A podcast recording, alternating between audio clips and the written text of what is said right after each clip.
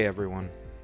Welcome to episode number five of season number three of Musicians for Mental Health. On this podcast, we speak with musicians about mental health openly and honestly without the veil of lyrics. We are not mental health professionals, we're not licensed therapists or counselors.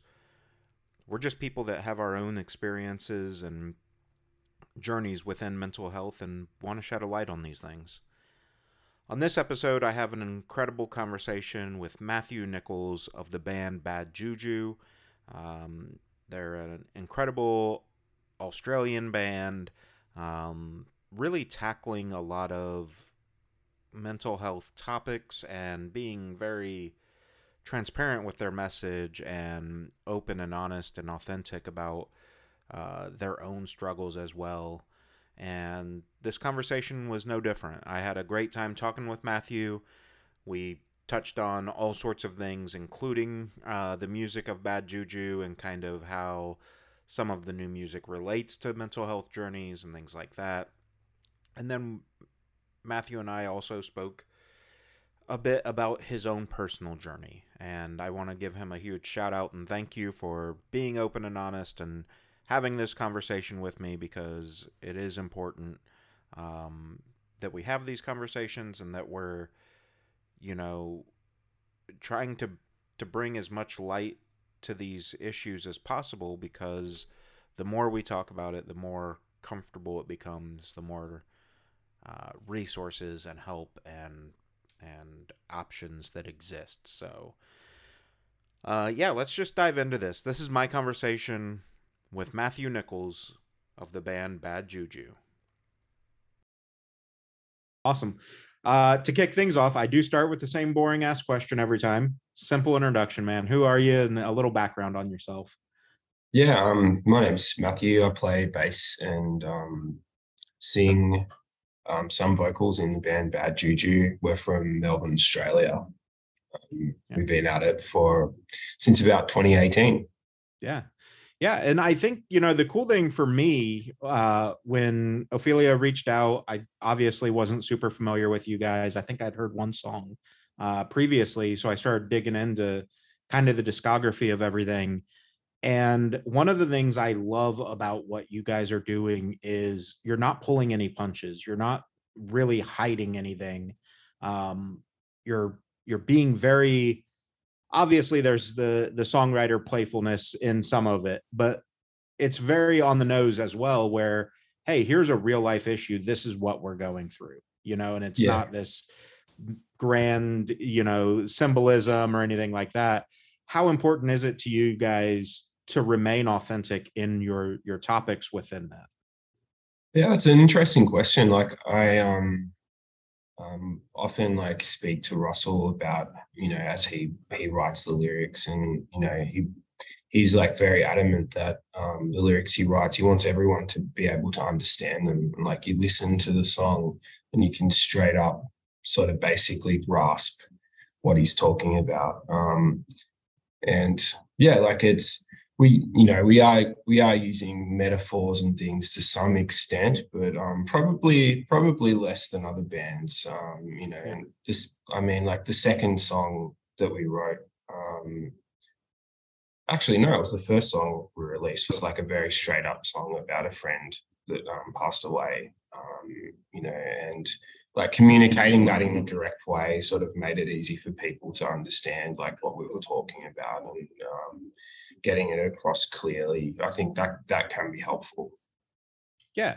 I, I would definitely agree with that. I think you know it's one of those especially in in this type of music scene in general like i think that's what a lot of the fan base looks for is something that they can relate to something that really helps them feel like they're not alone anymore yeah, totally. Yeah. yeah. Go ahead. Yeah, like I feel like um I just like sort of sort of like the music that that we play, like, you know, our our audience, like I mean, like I know other other friends of mine and sort of like we play in like a fairly like highbrow indie rock band. Um, you know, and their their audience their audience is different and they're sort of looking um, you know, at a at a message that um, sort of can be interpreted on many levels, and, or might might not even make sense at all. Um, Right. Yeah, you know, you know, and our our audience um, in in Melbourne at least, um, when we come to their shows, it's more it's you know it's more more working class people, people that you know not nec- our audience doesn't necessarily have like you know two university degrees in art Right. studies and things like that. You know, and we want to um, and that's what the majority of people are like, and that's what we're like as people. And um, you know, that um makes sense for us to write songs in that way. Yeah.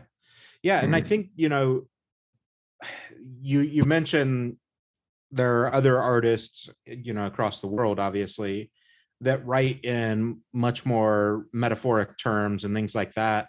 And I I think from a fan base perspective, and literally as you were talking, it it's when I processed it and was like, huh, I wonder if this is what it is, you know, like traditional like pop music and stuff like that seems to be that their fan base is more surface level or uh, almost like an escapism where the you know pop punk alternative music scene whatever we're going to classify it you know um, is much more of the like wanting community and almost a therapy session within their Yeah. music Yeah, that's right. Like we're sort of like drawing in, drawing people into the reality that we're experiencing. Um, you know, and yeah, like I guess you turn on the radio, you're having a shitty day.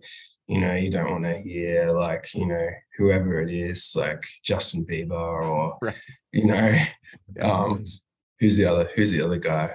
Um, the guy with red hair and the glasses. uh ed sheeran Ed Sheeran, yeah, Yeah. like you know, I'm sure they do. They too, like sometimes cover some deep stuff, but it's like you know, you turn on the radio, you just want a happy tune to sort of, you know, bop around to in your car if no one's watching. Um, but yeah, what what we do, bad juju's, and you know, alternative rock or whatever you want to call it. Um, in general, um, we're talking about things that people are experiencing and sort of coming together um, around the feeling that you know life's not perfect we're not perfect as people there's all sorts of stuff going on and um, yeah like sharing our experiences might be helpful to other people because they would you know find similar um, experiences in their own lives and feel less alone. Like i know a lot of music that I've listened to um, has had that effect on me. Like, Yeah. you know, in particular, like I remember being a little bit younger and being like really angry at the world. And, um, you know, there was an, it was an American band actually that came to Australia called Have Heart. And Mhm. um, um, their song, The Machinist, um, was like a really powerful song to me. And, you know, that's how I was feeling um, around being a very, you know, quite a, a young adult, sort of feeling trapped in right um, you know, unfulfilling work and pushed around by, you know, older people around you. And um, yeah, like the effect that that have. And that song's a very straight up song. Like, I don't know if you're familiar with like that sort of era of hardcore punk. For sure. Um, yeah, that was a thing. And like that had an effect and sort of all of us in Bad Juju were sort of around in that era of hardcore. And we sort of like play a different style of music now, but we've brought that sort of way of thinking into what we do. yeah I, think definitely you know as i listen through the discography and whatnot eh, having heard you say that now like there's definitely undertones of that style of music in that maybe not necessarily sonically or lyrically but like well probably lyrically but like the ethos of what that scene was carries through with you guys on we're going to talk about real life shit it's not always going to be comfortable to talk about but we're going to have a great time when we do it because we have to get this out Yeah, yeah, that's right. Um, and the other thing that was also fun about Bad Juju that we're, you know, we've moved away from is we did, we had also sort of done a few silly songs. Like we did it, yeah like we did this silly song about aliens and um, we did But- another silly song about watching slasher movies, you know, and that, and um, yeah, you know, we like we like to balance those two things, but definitely like on the direction we're moving, we're sort of moving into being like more of you know quite a serious rock band, I guess. Yeah. yeah. Um, uh, the alien one may not be that silly anymore. The U.S. government is claiming that aliens are real now, and you know, that's right, all sorts of shit. So, yep, Tom DeLonge was right all along. Yeah. Um. So there you go. Yeah. No, it, it's crazy. Mm. Um.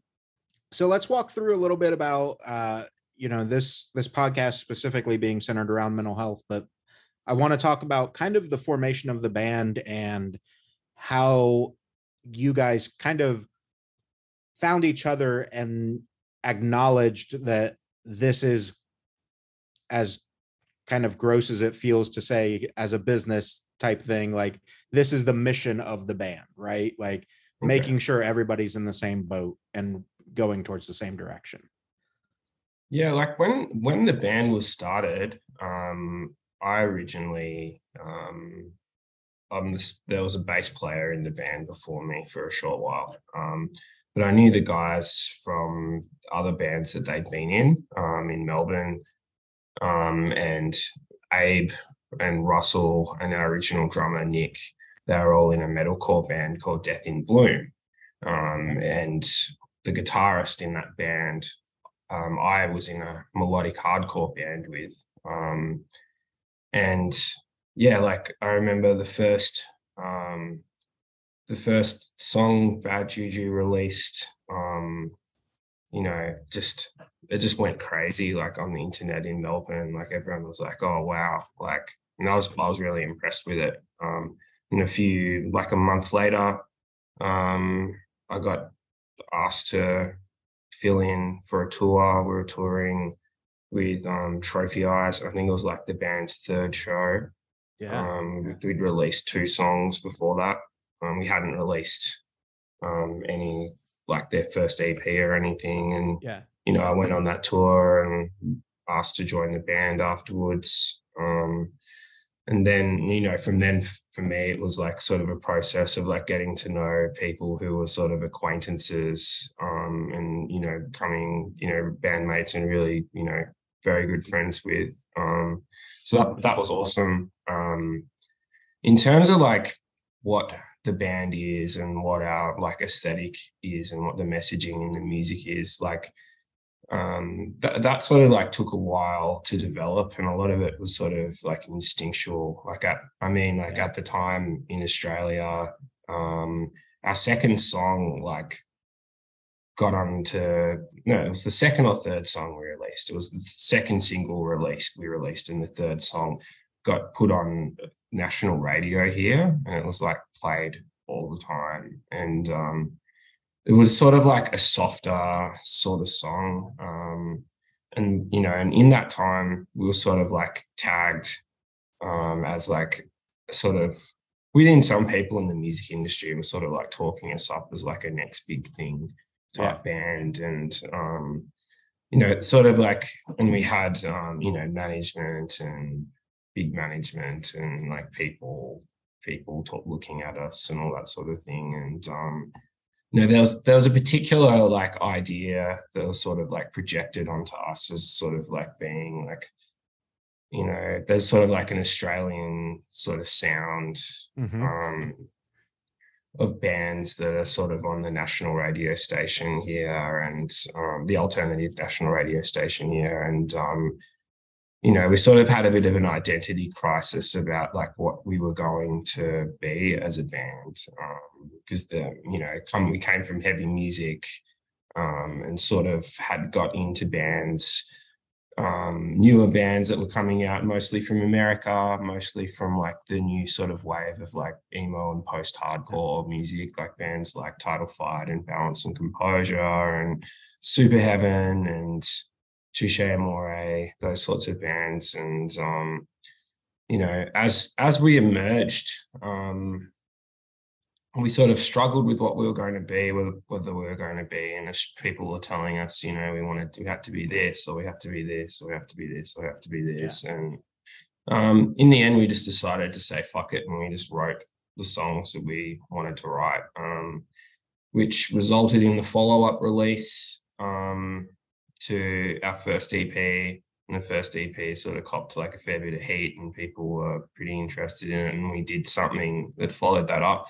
That probably like that did really well for us, but it wasn't what um, we were being pigeonholed into. It was like yeah. a, it was influenced sort of, you know, by like early early 2000s, like post hardcore rock bands. Um, and, you know, the song that sort of really resonated with that, with people from that release was a song called Disappoint, which was another song about um, a former bandmate of um, Russell and Abe that, um, you know, very tragically passed away and sort of like all of the, the mixed feelings around that being in a band with someone and being you know have, having um, you know the prospect of success and you know sort of the disappointment and how and how things sort of turned out and um, you know the pressures like really trying to achieve something can put on personal relationships um, yeah.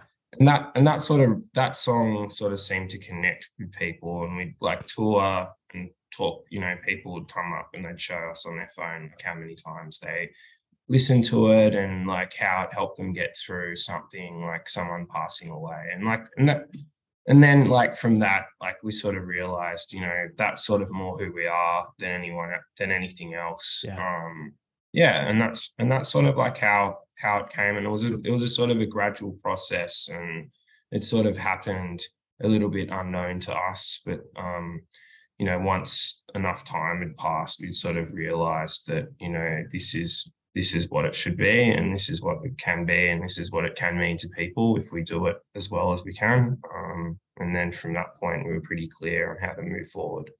Yeah. Yeah i think the the interesting thing that you mentioned there is that it it came kind of un unknowingly to you or you know like uh, semi unintentionally right? Like yeah. it wasn't hey we're going to sit down and we're going to do this thing and we're going to try to fit ourselves in this area it was just okay this is what we've done and it's working. People like it. People are connecting. Um, and i talk a lot about on this podcast and my other um, about the thing that you just mentioned where you know people come up and tell you their stories and their connections with these songs.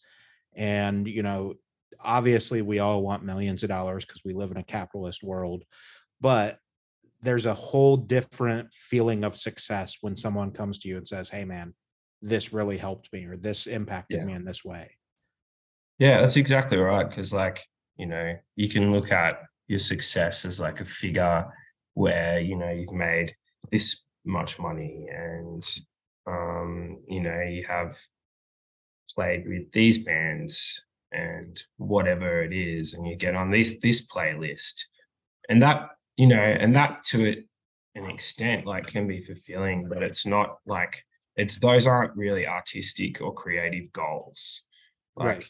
they're you know they're things that are you know of this time and how the music industry works they're sort of like marked as points of success mm-hmm. but it's it's none it's not really creative. It can it can come from being creative and writing good songs. It can can come from just you know the aesthetic of the band a band being fashionable at a time. But it is absolutely like more fulfilling to talk to people and think about how like your music has impacted them, how it's made them feel, how it's fit into their lives, how they've understood like what you we've been trying to get across in our music and sort of taken it on and used it to help them or to make them um, sort of feel better or deal with things or whatever.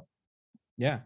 Yeah. And I think, you know, again, in this, I don't even have a good name for the alternative music scene anymore because it's all so yeah. muddied together. But in this alternative music scene, non non radio top 40 uh, music scene, it it's really interesting the the power that these things have and I'm, I'm sure you can speak to this as well but like i can remember um you know in my youth going through different battles with depression and things like that and really latching on to certain albums or certain songs and feeling that that moment pull me through and it's like you know it goes kind of back to the authenticity part too where in hindsight, if that artist was like, oh, I only wrote that song because the label told me I had to, and you know, whatever, it's like, ah, fuck, like it wasn't Yeah. worth it, you know.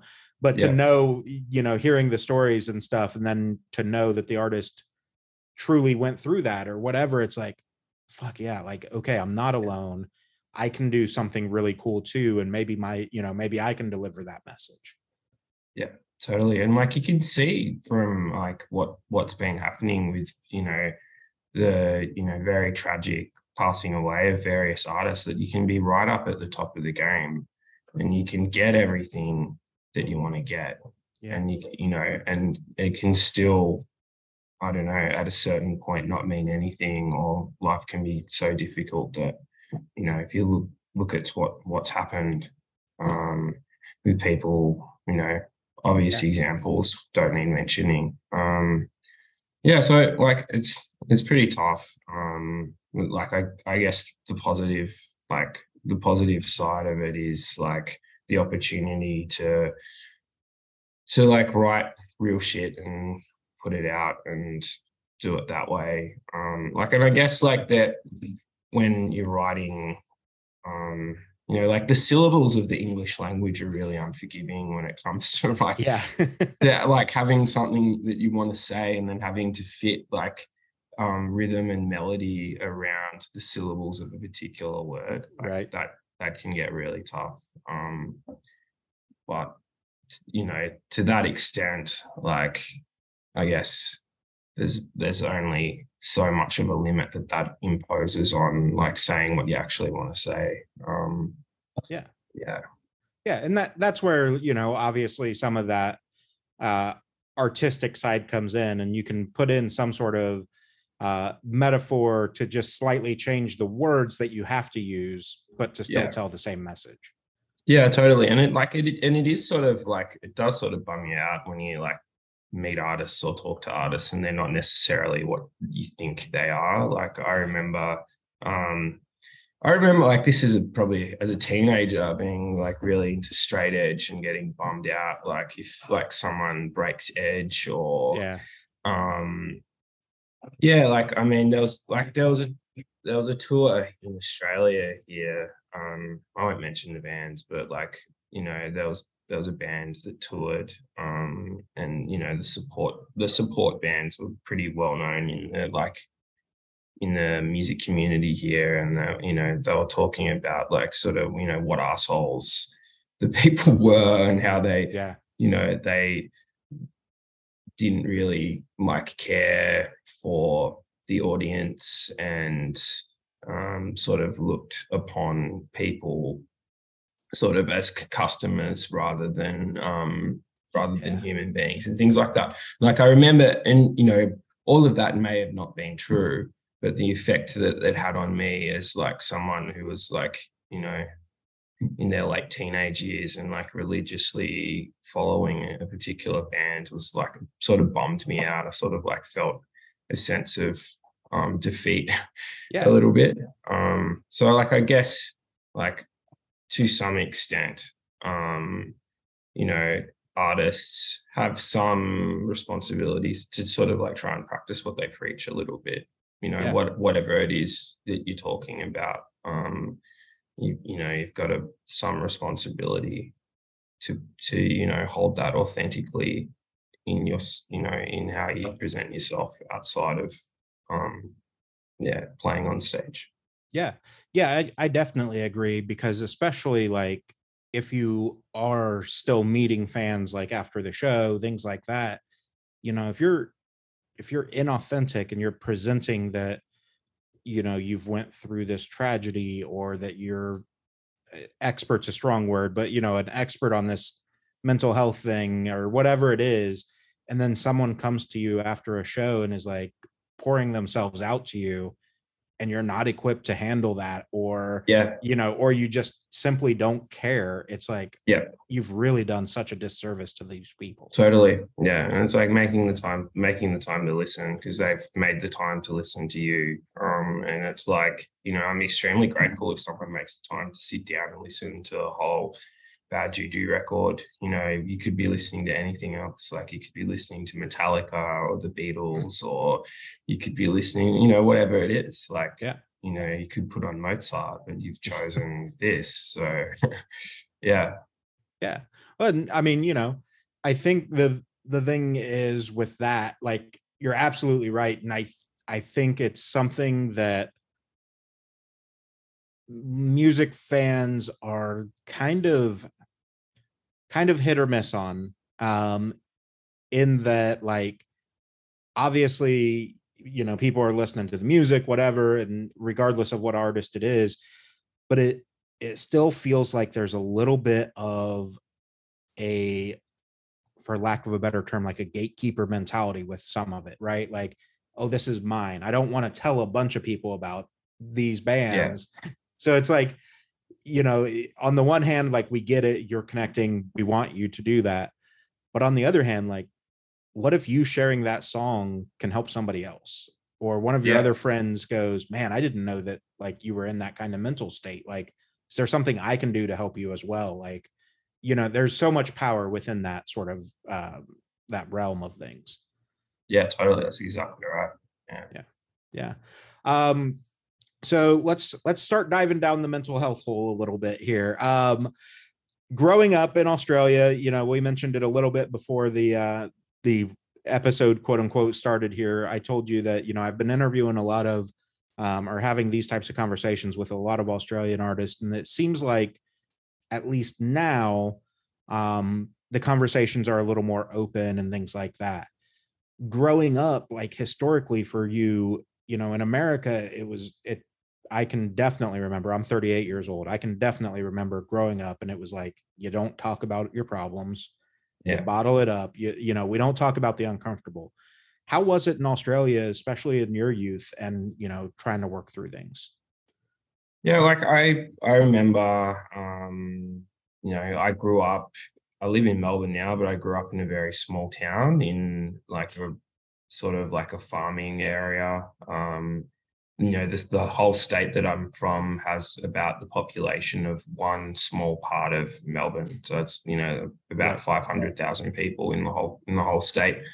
Um, and there were, you know, and there were lots of um, sort of things that like people struggled with in high school. Um, you know, I I was sort of lucky to have um, you know a group of a group of friends um, that I had common interests with. Like we listened to similar music, and we'd go, you know, and we'd go skateboarding together, and you know, um, and I guess like a lot of a lot of the things that sort of um, came up in those times um, were, I guess, like as we sort of got to um, like the end of you know high school, seventeen, you know, looking at what we're going to do, like feeling sort of like a certain sense of feeling trapped um, in a in a small town in a place where um, there's you know very high unemployment and a lot of um, the jobs that you could get at times could be quite humiliating. Um, and yeah.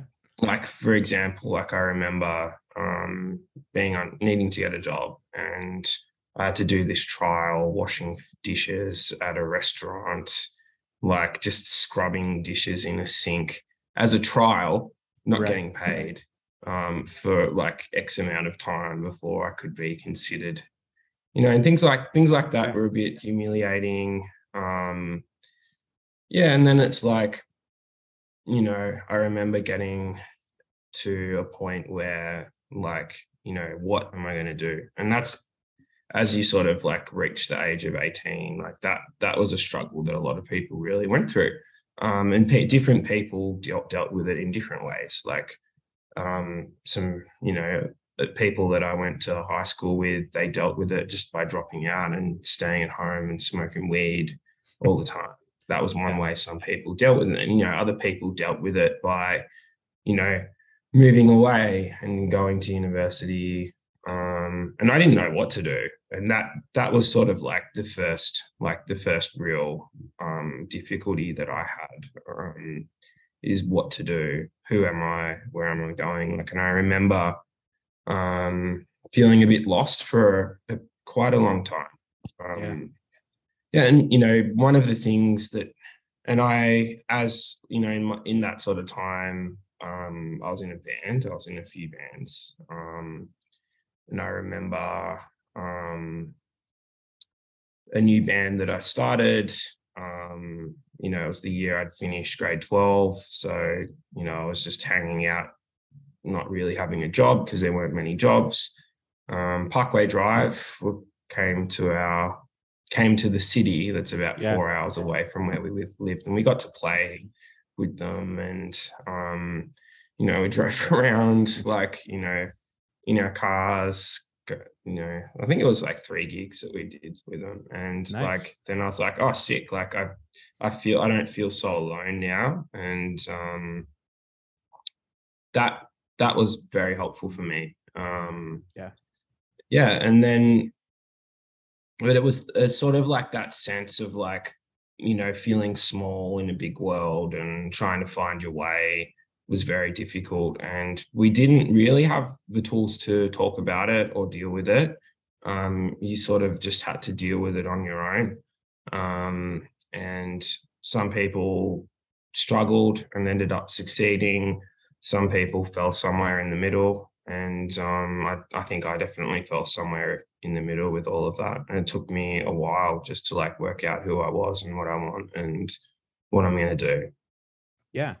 Yeah. I think you know, I think that's a, a similarity pretty much anywhere in the world where, like, as you begin to exit the you know primary schooling before you go on to additional um, college university whatever um, i think a lot of people end up starting to have that existential crisis a little bit of like okay i've learned everything that they told me i had to learn but what the fuck do i want to know like yeah. what do i want to do? How do i do it? You know where do i want to be? Where you know and it, it gets really tough especially you know depending on like parental situations or you know like you're talking about the environment within the the towns and stuff. I grew up in a very small community as well where um farming is the the chief occupation around it. So um, when I knew I definitely didn't want to be a farmer. So uh, for me, I I went through that same thing of like, okay, what am I going to do? And, you know, I went and I got a degree and I've not used my degree since I graduated. You know what I mean? Like, so it was yeah. like, okay, this is the thing I want to do. And then I got my degree and I was like, I, I don't want to do that. And I, yeah. it took me a long time as well to yeah. figure out like, oh shit, like I wasted time.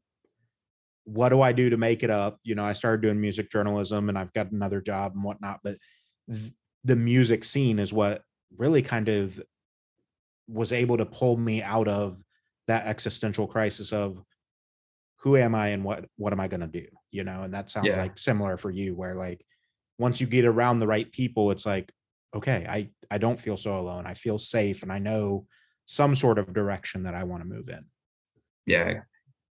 Yeah, that's right. And like I guess like the next the next thing that sort of came um for you know so for people that I sort of grew up around um, the next thing sort of came um, with like having like our you know serious relationships and you know how we dealt with that like as as young men and um you know and that and that that in itself like can be something that impacts on people um to quite a heavy extent um yeah yeah and like how how you deal with like you know rejection and how you deal with getting dumped by uh, your girlfriend when you're 21 like you know for a lot of people for a lot of people that can be that can be a tough thing and um you know at at that time as well um different culturally and i think um you know young men were very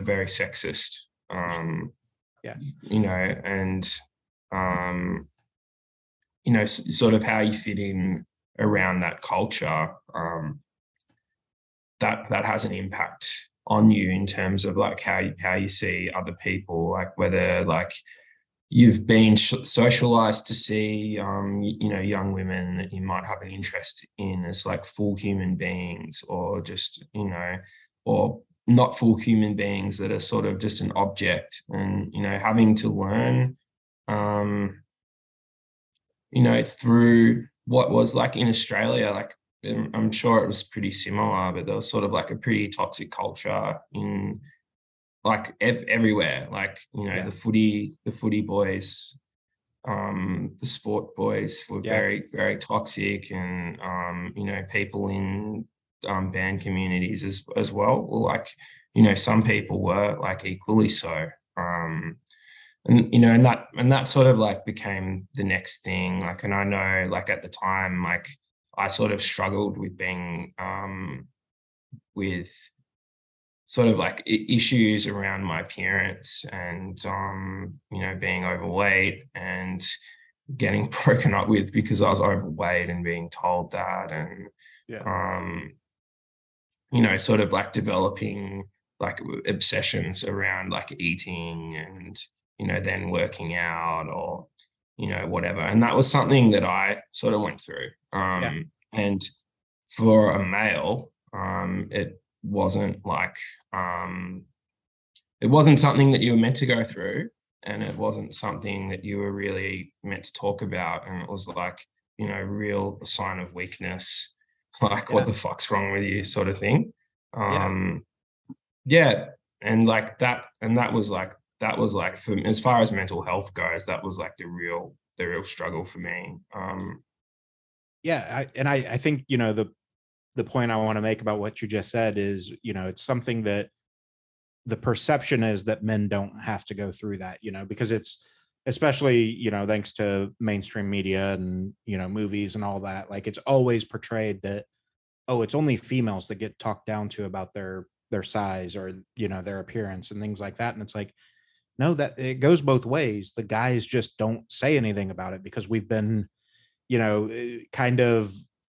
conditioned that that's not a real problem for guys and it, it is i mean it sounds silly to some people i'm sure but i went through you know very similar being a, a heavier person myself and it was one of those um you you get kind of trapped in this mode of thinking that well that was the only thing right like that's the only thing that was wrong but that's quote unquote something that i can fix so like you said you get trapped in okay, I'm I'm going to be very specific about what I eat. I'm going to go to the gym more. I'm going to I can fix this. And yeah. you don't understand at that time that A, it's not a problem with you, it's a problem with them. But B, like sure, you may be able to fix the surface level, quote unquote fix cuz nobody needs fixed, but you know what I mean. Um you know, you fix the surface level, but it, it really as cheesy as it is it matters about who you are inside and it's it's so unfortunate that especially in the the male side of things you know when men tend to open up about their feelings especially around women um it's seen as like you said a weakness or like what what's this guy complaining about or whatever and it's yeah. like why am i not allowed to have problems? Like we're all we're all people we're all humans. Yeah. maybe we're aliens now that we've discovered that that's a real yeah, thing now be. but you know hot, um, aliens. right. So you know what i'm getting at though like you know it, it is so stigmatized for for the male side of the uh the population to talk about these things and i think yeah. um that struggle especially if you don't have the right community around you um friends family whatever that supports you and is able to help you through that um, it's a very dangerous and, and slippery slope very quickly yeah. around that sort of stuff yeah yeah that's exactly right and um, i guess like one of one of the positive like changes in culture like that i've i've noticed here is like the more willingness to talk about things like that um, and that that helps it really yeah. helps because if you can't talk about things you're just stuck and isolated and um, yeah, that's of benefit to people that the culture's shifting a little bit. Yeah. Well, and that that was honestly the whole reason I started this particular podcast is, you know, I I feel so strongly about mental health and music, but um, you know, the the tagline, if you will, when I pitched the the podcast to to PR management or whoever, um, is that I want to have these conversations without the veil of lyrics and I, I say that because you know so many people mm-hmm. do relate to the music but to kind of humanize the artist a little bit so that people can see like what we've talked about with authenticity of this guy went through this thing like i Yeah. i can see myself in that person now um Yeah. it's not just a stage persona Yeah, that's exactly right. Yeah. Yeah. Um so within australia specifically let's talk a little bit about um you know you, you just mentioned the society starting to change a little bit the conversations are becoming more frequent um similarly in america they are i think at least for what i've seen in america there's still a lot of stigma on or you know kind of skewed perception around well who said it? You know what i mean? Like who's talking about it? Is it really a, a topic? Are you seeing that you know for quote unquote local celebrities or whatever that you're running into some of that too where like these quote unquote spokespeople are speaking up and then people are only taking it at a certain level of value because of who it is? Yeah, that's an interesting question. Um, so like in in Australia, sort of like the mental health space sort of like seems to be like dominated by NGOs, and we've got um, a number of NGOs that are doing that are doing good work, and um, you know, sort of like the activity around like mental health for artists seems to be like contributing um, money or sharing like the materials of the different NGOs, which is a, which is a good thing, and it's a good and it's a good start. Um, the you know the thing that I wonder um, is that you know how much is mental health impacted by you know the real experiences in people's lives, particularly around what they do, what we do every day with work and housing and that sort of thing. Like, um, I don't know what it's like in the United States. Like here in Australia, we're going through like a cost of living crisis. Um, young people in cities, in particular, like people from like rural parts of Australia that need to move into cities to find employment.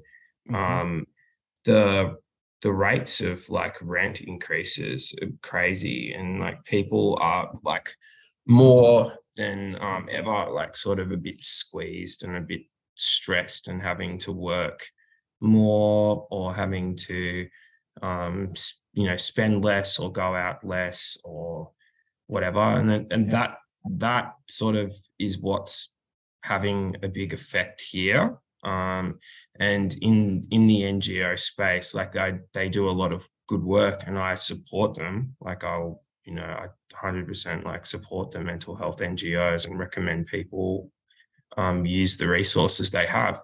Um, I'm just wondering, like, if is there a bit of the conversation that's missing? Because, like, how how we think about the world and the attitudes we have, and like the, you know, if you can use mindfulness strategies and things like that, that's a benefit, and that's all really powerful. Um, but you know, when when does um, our like real conditions of life, like how does that get addressed and get improved? And like when and how does that actually like impact people's mental health? Because i think like it possibly has a pretty big impact. Yeah i mean you know i'm not a licensed therapist or anything myself but i i would agree with you. I think you know especially like the the situation that you're mentioning where you're moving from a a much smaller environment into a bigger city because that's where the jobs are. That's where you know you need to be for your career plan or whatever.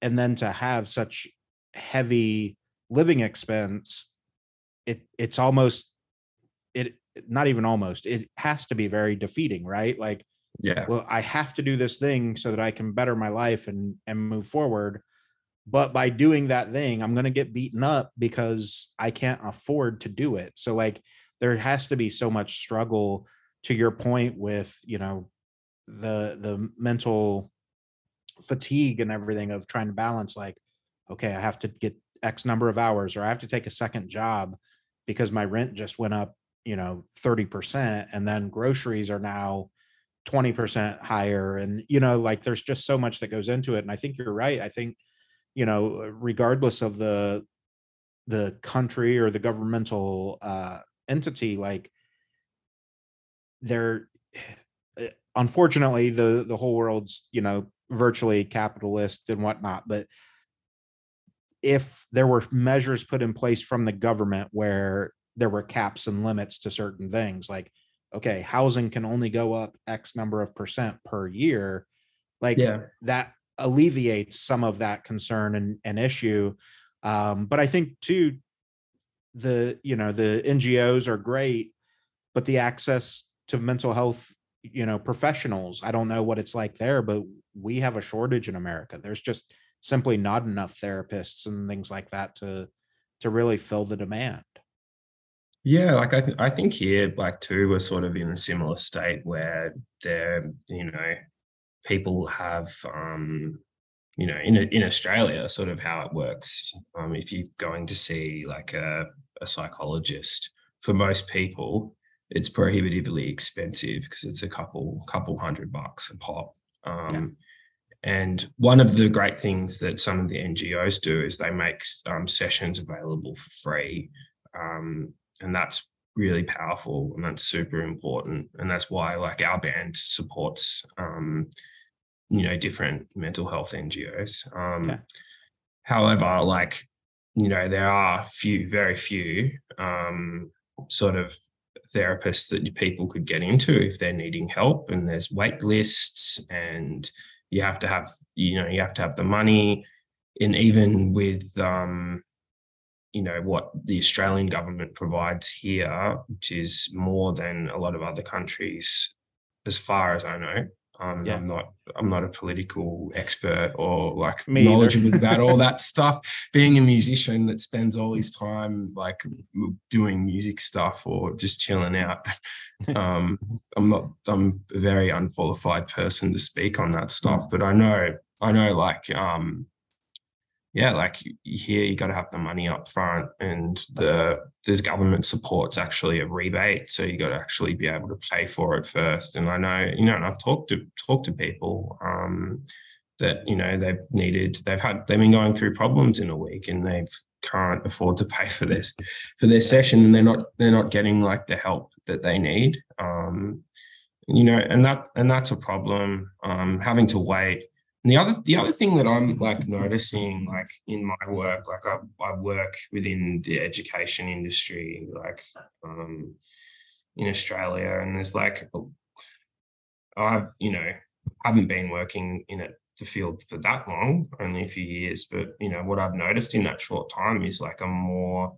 um sort of a more prominent um appearance of like mental health issues in like younger younger teenagers especially around like the 10 to 13 year old age group um which is i don't know if it's new i don't know if it's new but it's being um you know it's definitely like more prominently noticed by teachers and families and parents at the moment um, Yeah. and that could be a good thing or a bad thing right and I, I don't know i don't know obviously the australian side of the numbers um but in america you know that's actually one of the stats that i talk about fairly frequently is in that very young demographic. So uh in the us suicide is the second leading cause of death in kids age 10 to 14 wow. And like you know it, it's mind blowing to think about 10 11 12 13 year old kids that Yeah. At that age at such a young age they feel like that's the answer that's the escape you know and it, it's brutal to think about that and it's not trying to knock on any parents. I'm sure obviously there's some situations where the parents could have done something to change you know or maybe the signs were there um, but I think, you know, perhaps, I don't know on the Australian side as well, but you know, with the the rise of social media, right? Like cyberbullying has become such a prominent thing that I think that Mm. plays a, a massive factor in some of that where again, I'm 38. Bullying was obviously a thing when I was in school, but it was face to face. And like yeah you know we Yeah. not that i'm condoning punching someone but you could reach out and punch someone in the face if they were you know trying to bully you um doing it online obviously it's a little harder you have to you know sure you can block and delete the comments or whatever, but um, I think that that probably contributes some to it as well. But it makes you start to question, and maybe this is where your thinking is too. It makes you question why maybe schools aren't better equipped to talk to kids about these things or have a counselor um, Yeah. as part of the nursing staff and things like that for these kids to reach out to. Yeah, like I I imagine like um, you know, when when I sort of like first got onto social media, it was sort of like in the era of the death of MySpace. So like MySpace, I was at the beginning of MySpace, so yeah, my MySpace. I I I heard about like the the rise of MySpace, but I wasn't allowed to use it. right. And, like I wanted to like have an account, but I, you know, but I remember, um, you know, the death of MySpace and how, um, you know, sort of glorious like the MySpace um, music scene was. Um, a lot of my friends were like into deathcore stuff, which was pretty like big on MySpace. Yeah. Um, yeah, and you, and that like MySpace it was like fairly minimal interaction between people, like Yeah. you know, and it was just like you know you'd post on people's walls, but like now it's it seems to be very different. Um, Yeah. It's very much all of- open of the season now. Yeah, and all of the kids are on it, and they're all on it, and they've all got their smartphones, and um, you know, and the, like the feeling that like people are talking about you completely behind your back, and or posting things about you where you don't have any control over what they're saying, and like I imagine like that'd that'd be like pretty crushing for a lot of people. Um, Yeah. and I don't think that has a, a positive effect on people's well-being. Um, you know, I, I love how you know social media can be used as a communication tool. Like it's a really good communication tool, but it's a it's a two-edged. You know, I think the saying goes, it's a double-edged sword. Yep. I think all swords would be double-edged, but I haven't seen Most many are, swords yeah. um, a double-edged sword or it cuts both ways maybe Right. that's more it um Yeah. yeah. so it's like you know positive and toxic things like happening affecting people in different ways um yeah, Yeah. bring back myspace though yeah, for back, sure. And bring I- I bring think- back deathcore I think, you know, in the prime of MySpace, I think the big difference at that time was sure you could connect with strangers, but people had to add you as friends for them to like really yeah comment and things like that. And um now again it's it's just open season if if you don't have your privacy set up where it's only friends or whatever. Um, but to to your point also, like you can set up these different lists on Instagram or Facebook or whatever and um set it up where like okay, I want everybody on this list to see it, but nobody else can type of thing. So Mhm. then there can be those conversations or statuses that, oh, we're going to talk about Matthew today. And, you know, he's not going to see all this crap Yeah. that we're talking. And I, then you hear about it secondhand. You're like, "Oh, shit, like what's going on? Yeah. You know? Um, yeah, it, it's a, it's a crazy world that we live in because I, I do think you're right. Even though I'm from the era where, or right at the edge of the era where, you know, social media is bad, but to me i i see so much benefit in it because without social media and and the internet we wouldn't be having this conversation. Yeah, we wouldn't be able to to try to spread the the awareness and things like that. Um but i think the flip side of that too that especially younger kids that are exposed to social media from birth essentially now um that you need to remember is like instagram just because that person has a perfectly curated profile does not mean that's what their life looks like that's Yeah. five seconds at a time that their life was quote unquote perfect but you have no idea what the rest of their day went Yeah, exactly. Like it's the feelings of like jealousy and inadequacy that like social media can communicate towards people. Like, you know, that that can be really tough. And I I even experience it too. Like it's like, oh, you know, like this person, look at look at how many followers they've got and you know, look at how many um, you know, comments their post is getting. You know, like I must be not as good because you know and you've always sort of got that voice like that sort of evil voice in the back of your mind. Like I, Absolutely. I, I know I do. Um, Yeah. that self-critical voice. Yeah. As good as these people. Look at you know, and it's like- and it's tough to navigate. And you just that's a, you know a present thing that you just got to find a way to deal with. yeah Um, es- I guess. especially as a creative like you and and i do concert photography and stuff like that so i run into the same thing where i'm like i may take photos of a certain band and then you know another photographer in a different state or whatever or even the, the same state and city at the same show takes you know photos. And you can't help but compare a little bit and you're like okay but my photo got you know 20 likes and his got 300 like what the hell's Yeah. the difference here? And it it can be any number of things obviously and it is so hard to navigate that and and kind of reel yourself back in. Um but i think you know it it takes a certain level of discipline um but something i've been trying to do myself it's hard because i do music journalism so i Yeah. need social media but i have been trying to limit some of the screen time and stuff like that like okay i'm only going to use instagram from this time to this time or you know and that way i'm not just sitting there doom scrolling through everybody's posts, Yeah. going holy shit like what am i doing yeah it's a it's a deep hole to sink into um it's especially like you know i've i've experienced this myself like when you put out a release and you've got something out and you know you doom scrolling to see you know what playlists you got how many streams you're getting you know Yeah. and if it's not what ex- if not if it's not what you hope for like that can be tough like that can be tough if you miss out on things and you know and it's and it's not helpful because it like takes your um the- you know it sucks the joy out of the creative process and it's sort Yeah. of like you know you lose the sense of like fulfillment you had from just like creating something um yeah and like i think also like a lot of like the best music like a lot of really great music is released and few people get to hear it. Um like i've I've heard, um, you know, I've just met like people out like at a gig and like they've, you know, I've asked them like about themselves and they've, they're doing like this musical project and they've shown me and I'm like, that's fucking awesome.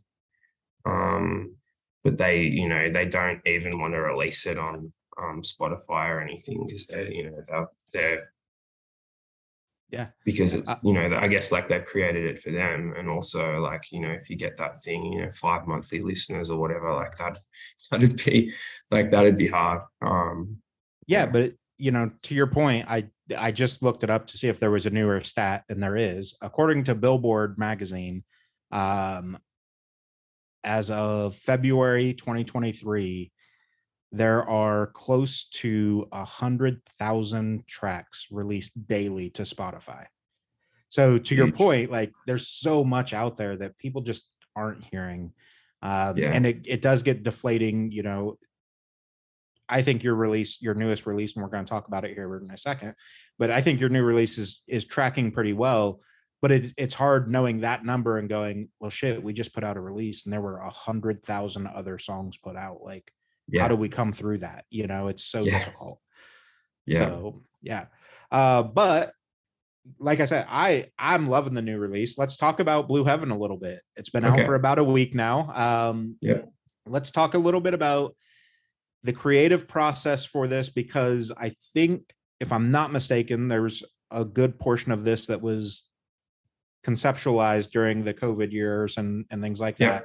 So, what was that like in a the recording process and trying to you know figure that stuff out, but also from a, a content standpoint, you know, being in those lockdowns because Australia had some fucking aggressive lockdowns. yeah yeah it was serious yeah. Yeah. um yeah so like um i remember um you know starting there's a like i guess like in bad juju like we sort of have a few like um people writing um Mhm.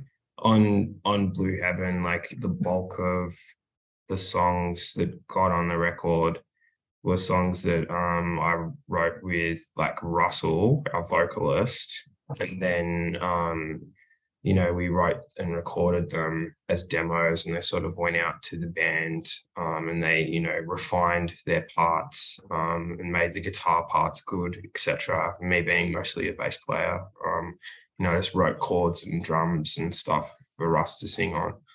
Um, and just sort of had a general mood. But it, yeah, it was a weird, it was a weird time um, when we were writing it. Um, we couldn't leave our houses. We couldn't get together and we didn't know when it was going to end. And um, yeah, it was it was pretty tough because we were like we persisted and kept going, um, and kept working on it. But um, we didn't know like if we could record it. We didn't know when we could even play, and it went on for years. Um, right. And then when it seemed over and we could play again, it wasn't over and went for years. Yeah. So that that wasn't like the best. That wasn't the best time to be like a, a, in a band. Um, the pos the positive of it was, um, you know, we were at home and I had the time to, you know, we had the time to work on music together um, yeah. and sort of connect connect online and work on it. Um, and yeah, like we we recorded the bulk of the album like during brief periods where we were allowed to whether things were sort of like at a level where you could like go into a studio and record and um you know luckily we had the songs ready when we were able to do that um and yeah like it, it was it was cool but it was also kind of strange um because yeah. we were recording not knowing if we could if like we could finish the recording or um, whether we could play or release the music. Um, yeah. So yeah, yeah that, that that was something. It's been a pretty common theme for the artists that I've talked to. Like, it's it was in hindsight as tragic and terrible as it was in hindsight it's a little bit of a blessing in that like everybody was forced to do the same thing, right? Like everybody's at home. So it's not like mm. any other artist could be getting ahead of you because they're out on mm. tour, mm. things like that. But at the same time, it's it's that mentality of especially when it did open up there for, you know, 2 months and then they went, "Oh shit, that was a bad idea. Let's lock it back down." It's like, "Well, fuck, are we ever really going to get to do this thing again?" Yeah because it just like because it seemed um very difficult to plan things you couldn't really plan because yeah. you didn't know what was going to happen um so that like i guess like the mental horizons of like what what it means to be in a band and you know if you're like investing money in like recording time and making videos and stuff it's like well is is that sort of money well spent if you can't actually do it or if it's going to get cancelled or you're not going to be able to release it because you can't like play in support of it and it'd be yeah.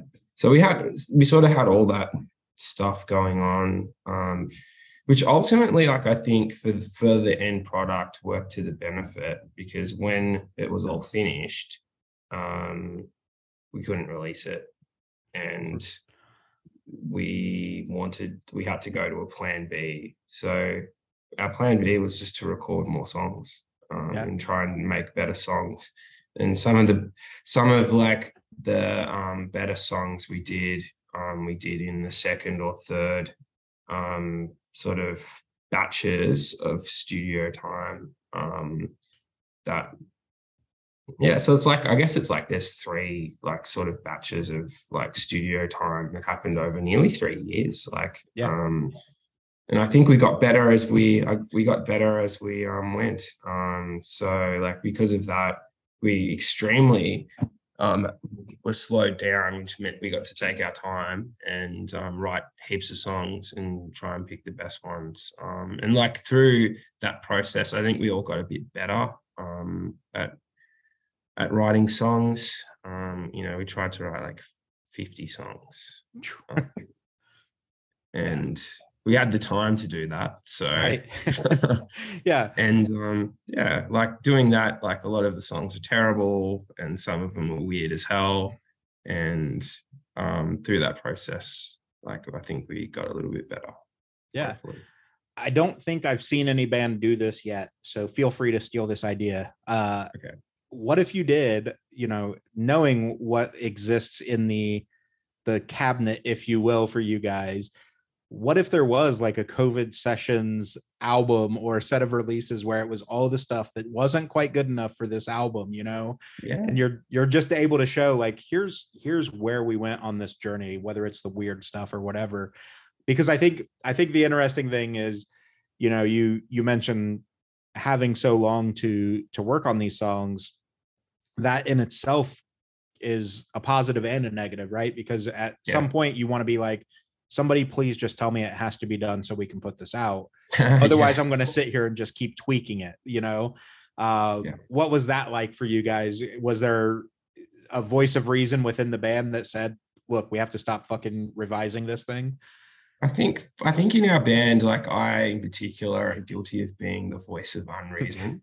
Um, and always like wanting to change, like wanting to change stuff. Um, and yeah, like we just changed things and like did little tweaks on things, and it would have been a nightmare. Well, it probably was a nightmare for our producer being sent like um, like all these like extra stems for things that we've recorded at home to put on the song that they produced with us in the studio, like in a professional studio. But um, yeah, like it. I think like that idea is cool. Like the song, like there's some songs there. Like some of them, a lot of them, like we didn't bother like paying to get them like properly mixed. But right. yeah, like we've got we've got like a little reserve tank of um, B sides there that you know hopefully yeah. some like some of them are cool like and a lot of them we just just were not picked because they weren't like stylistically coherent because we went right like in that time we went in a few tangents um yeah. yeah and experimented with stuff and you know there's some sort of songs that sort of sound to me a bit like Everclear, sort of like okay, yeah, um, like almost sort of like like grungy radio rock, but quite poppy. Um, yeah. So we we tried we tried a few songs like that, and like I, I for a time like I really got in we really got into like Nine Inch Nails and like industrial stuff, yeah. and like there's some songs that are like that, and you know it'd be a weird um, it'd be a weird compilation, but um Hopefully you, they'll see the light of day. Maybe like the best songs from it we could yeah. rework or something. Yeah, do like, do yeah, like the pandemic EP or something like that. That's yeah. just that that random collection. Um, yeah. You mentioned Nine Inch Nails, and it, it makes me laugh because he's he being Trent Reznor for people that aren't familiar for whatever reason has been brought up a couple times in the last like six seven episodes of this podcast this podcast and my other just randomly people are like yeah, I got this idea from like this Nine Inch Nails video or this song, and I'm like, you know, it it blows my mind how revolutionary Trent Reznor really oh, is, yeah. and he doesn't get the credit for it. You know, like yeah. it's it's one of those like he he changed the the music industry on the back end, and people just didn't know what was happening or didn't realize uh, that he should be getting the credit for it. There was rumors I forget which album it was, but there was rumors that he was at shows leaving flash drives in bathrooms of their upcoming like songs off the upcoming wow. album so that they would get leaked. He was trying to leak his own stuff to help promote it and whatnot. And it's like, yeah. you know, it's just insane. Wow. And then that's cool. Um, then you know, he gets the musical direction for um what was that movie called? The Facebook movie uh, the social experiment or whatever. Like yeah. all that music is Trent Reznor, and it's like yeah. this dude is way more talented than anybody gives him credit for because they just look at Nine Inch Nails. Yeah, oh, it's amazing. Like this, all the soundtrack stuff that he's done, and um, how beautiful some of his songs are. Like that yeah. song, um, "Hurt," that like, mm-hmm. jo- like Johnny Cash covered. Like that's like the lyrics and the, it's just like so deep and so profound. It's like, wow, like that's just amazing. Like, yeah. It's, you know, just mind blowing, really. Yeah. Yeah. Which really makes me interested to hear kind of some of your stuff from from that nine inch nails influence because I think whether people uh, understand it or not, you know, whether it was just the sonics of the industrial styling or some of of Trent's like lyrical stylings, the industrial music got such a fucking bad rap in the early 90s but if you actually sit down and listen to that genre there's some incredible stuff in that genre you know absolutely it, amazing it's insane yeah. how good those people are yeah and like how you know and the aesthetic of it just sort of like i think of when i think of like people that are into like the industrial scene i just think of like people that are dressed as if they were in the matrix or something like right. that and it's like that's like that's the aesthetic like people associate with it which is cool. Like you know, you got your long, yeah. long jacket and glasses and stuff. The, but yeah. um, but the actual like content of the music, like it's like it's deep and it's diverse and um yeah, it's just it's really cool. It's a really cool time in music. I think like that sort of like late nineties, early two thousands. There was lots of awesome stuff going on. Yeah, and I, I think the the thing that if anybody hasn't listened to industrial music Nine Inch Nails is a great example. Go listen, but listen to the ignore the words for the first time you listen to it. Just listen to how deep that soundscape really is because there are yeah. so many layers to that music. Yeah. And like the use of like, you know, different noises and samples over different um, parts of the drums and um, you know, all that like sound design stuff, like industrial music had all of that. And, yeah. you know, I sort of like, there's, I've seen things like that being used in like sort of current bands. Like I was watching like a unboxing where this um like producer went through like the stems of the some of the songs from the Loathe album. Um oh yeah. UK band and like that although it's like a pretty different genre, it had like a lot of those elements in it, which is really cool. Um, producers are sort of using some of those things um, just to add subtle, you know, sort of textures and cool bits of ear candy that make like the music pop a bit more. Um, it's a good thing. Yeah. Um, for you guys on this new album, obviously it's out now, so we want people to go listen to it. Um, normally, uh, you know, if I get the the artist on before the album, I have this two part question, but with your album only being out a little over a week by the time this goes live, I think it'll still work. So, thinking about your album, what is the song that you think people are going to gravitate to? And then the flip side of that, what song do you want them to gravitate into? Good question. Um, like I think, like when when I wrote it, like when we wrote it and recorded it initially, like um, there's a track called The Other Side um, that we thought was like just something fresh. It was like the second last song we did, and it was like fairly recently recorded. Like if, if you look at like some of the songs being recorded three years ago and when it was released, like that that and another song were recorded like six months or something before it was released. Um, yeah and I just I just thought that was that was a like a cool song. Like a, I thought, um, yeah, and like that was I think it was the first single we released, um, and yeah, um, that's the sort of one I thought. But like I I my favorite track is the final track, the Boulevard, um, mm-hmm. and yeah, I um yeah, like I guess like the story of the story that the song tells, a true story um, of something that sort of Russell experienced in his community um, growing up, and like I, yeah, like that's a song that I want people to listen to. I want people to get to the end of the record and like hear that one and feel like moved by it. Um, yeah, yeah. I think that one's a really solid choice. I think the one that I hope people uh, really gravitate to is "Dear Mother."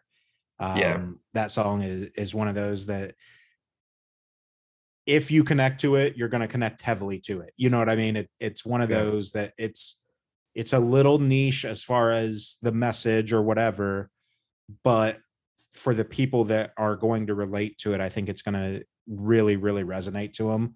Um, so that's the one I'm hopeful, you know, off this album. Obviously, we want the whole album to do well, but that's one that I would love to see. I think it'll be a slow burn though. I think it's one that you'll yeah. just see like steady, not like crazy spikes in it. It's just going to steadily yeah. grow. Yeah, that one's um I that's another one that's really high up on my list and like you know, having, you know, been around like, you know, our guitarist Abe and like, you know, the loss of his mother and like how like how deeply like the loss of a parent would be like felt by anyone. Like, you know, I hope like few people like have to go through that. Um, but yeah, it'd be heavy, like a heavy weight. Um, yeah, and like I'm really proud that like we have a song that sort of like honors honors her and mm-hmm. um yeah, yeah, it's a cool thing. Yeah, for sure. And that so I I lost my father when I was 19. So for me, you know, hearing that song obviously replaced mother for father and whatnot, but that that message was one that definitely like it sunk its hooks in right away for me. And I was like, okay, shit. Like yeah. I knew it was going to be heavy, but I didn't expect to go on the emotional journey that I went on with it. Oh, cool. I'm glad you liked it. That's yeah. It.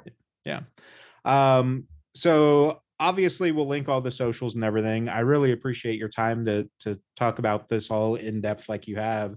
Um, but what's the best way for people to, as we've already shit on social media, I guess, but what's the best way for people to find you guys online and interact? Yeah.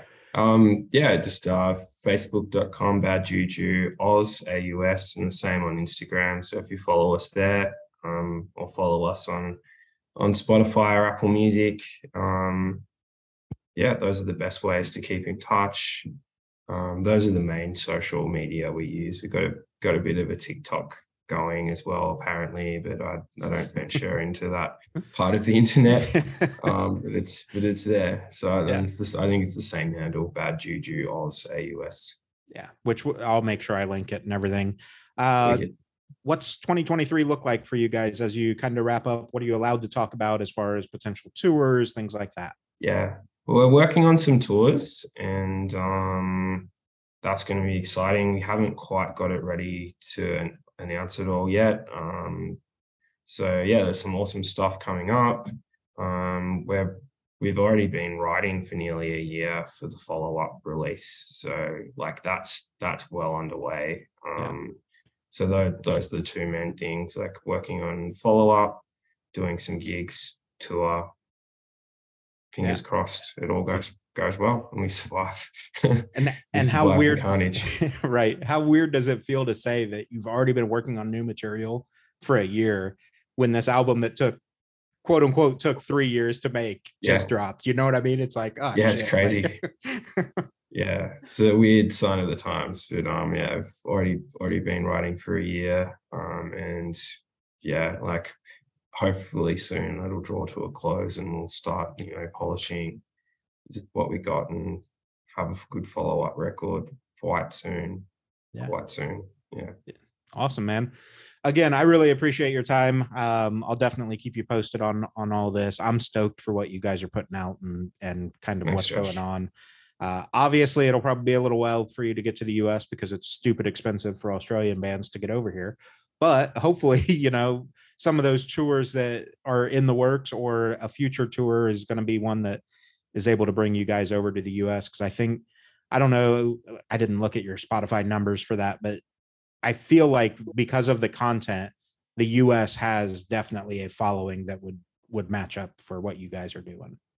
Yeah, yeah, I would love to get to the US. Um, yeah, we're very grateful to have more listeners in the US than we do in Australia, which is cool because we've not, you know, not played there. Um, so yeah, I'd love to get over to your country and play. Uh, first chance we get, like you know, it's so exciting to yeah. think that we could do it. And um, yeah, all all the bands we love, like mostly American bands. Uh, so yeah, yeah, it'd be a dream. Yeah, awesome, man. I again, I appreciate it. Um, definitely want to stay in touch and and follow you through this this adventure of musical life for you and and just see where everything goes. Awesome. Thanks so much, Josh. Yeah. Thank you, man. Thank you. All right. Bye. Take care. And that was my conversation with Matthew. Again, huge shout out to him for having that conversation with me and for letting you guys in on a little bit of his story and um, the the things he's been through and dealt with and just uh, you know providing that that bit of insight. So Um, hope you guys enjoyed that episode. Definitely want you to go check out Bad Juju. They did just drop an album. It is fucking dope. So please go check it out. Um, as always, I'll link all the socials and everything in the description of this podcast. So be sure to give them a like, share, subscribe, follow, um, all the free stuff. Let your friends know about this conversation. Um, let your friends know about the new music that they have because you never know who's going to relate to something, and you know it could be uh, a really powerful thing for them. So uh, that's everything I've got for you guys on this particular episode. I am working on lining up some other guests, so we'll have more coming very, very soon. Uh, we're also working on some new merch designs. I'm having a little bit of trouble finding a uh, graphic designer, a digital illustrator, whatever artist we're gonna call it, um, to help me with some of these. And so, if you or someone you know is a graphic designer or can draw really good in digital format and whatnot, uh, let me know. I'd, I'd definitely be open to collaborating um, and seeing what we can come up with. So that's everything, guys. As always, I really, really appreciate everything that you do for me and this podcast and the website and everything else.